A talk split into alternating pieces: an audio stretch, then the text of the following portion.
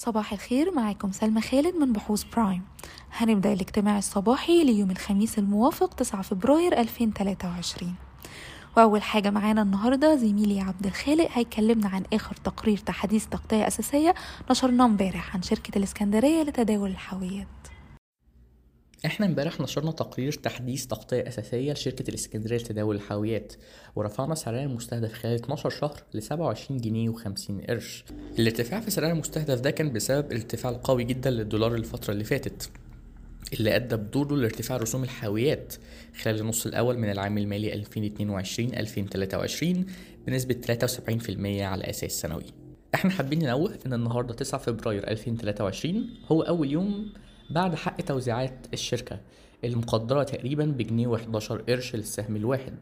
وعلى هذا الأساس إحنا عدلنا سعرنا المستهدف إلى 26 جنيه و10 قروش. وده بيوفر احتمالية ارتفاع قدرها 57% المعدل لت- لتوزيعات السهم.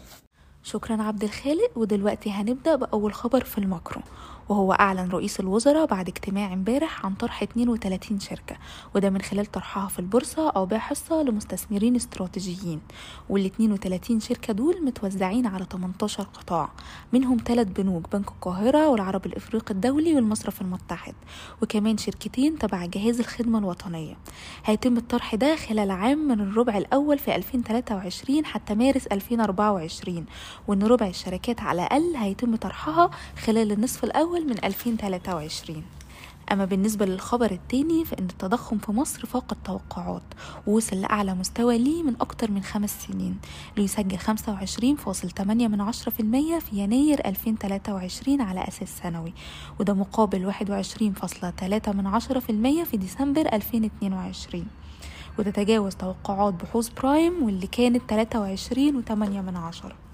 أما بالنسبة للخبر الثالث فالحكومة بتقترح إنشاء لجنة لتحديد أسعار الكهرباء كل 3 أو 6 شهور على غرار لجنة تسعير الوقود في مصر وإن ده بسبب التراجع الكبير في سعر الجنيه المصري مقابل الدولار وإن تعريفة الكهرباء دلوقتي موضوع على أساس صار على أساس سعر صرف 18 جنيه للدولار ولذلك الحكومة بتخطط لزيادة الأسعار في يوليو 2023 أما الخبر اللي بعده بيجي فيه مفاوضات مصر مع الجانب السربي لتوريد القمح إلى مصر وكمان مفاوضات مع بنك الاستثمار الأوروبي علشان يمولوا إنشاء صومعة كبيرة بطاقة 200 ألف طن وده بجانب إنشاء خمس صوامع تانيين بطاقة 5000 طن. أما بالنسبة لأخبار الشركات والبنوك فأول خبر عندنا هو إعلان شركة CI Capital عن إتمام صفقة إصدار سندات توريق لشركة أمان للخدمات المالية. والإصدار ده كان بقيمة 403 مليون جنيه والإصدار على ثلاث شرايح وهم 13 شهرا و37 شهر و56 شهرا. أما الخبر التاني هو وافقت الجمعية العامة العادية للبنك المصري لتنمية الصادرات على الميزانية بتاعة عام 2023 وهي بتستهدف نموا في القروض بنسبة 21% لتصل إلى 52 مليار جنيه وهتركز أكتر على قروض التجزئة لتمثل 15% من محفظة القروض وده مقابل 12% في 2022 أما بالنسبة للودايع فمن المقرر إنها هتحقق نمو 12% لتصل إلى 82.7 مليار جنيه. وهنركز أكتر على الودايع اللي بالعملة المحلية.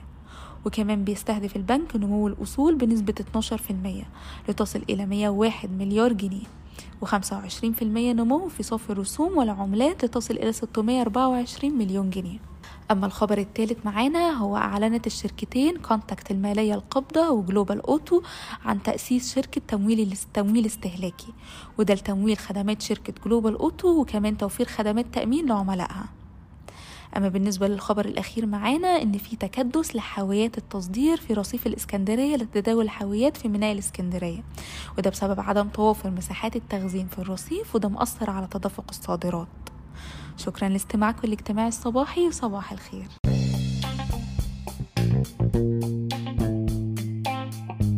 يرجى العلم أن هذا العرض هو لأغراض معرفية فقط، ولا يمكن اعتباره عرض أو توصية شراء أو بيع أو إدارة استثمارات أو خدمات استشارية. ينصح باستشارة مستشارك المالي قبل اتخاذ أي قرار استثماري، علماً بأن الأداء التاريخي ليس مؤشراً يعتمد عليه لتحديد الأداء في المستقبل.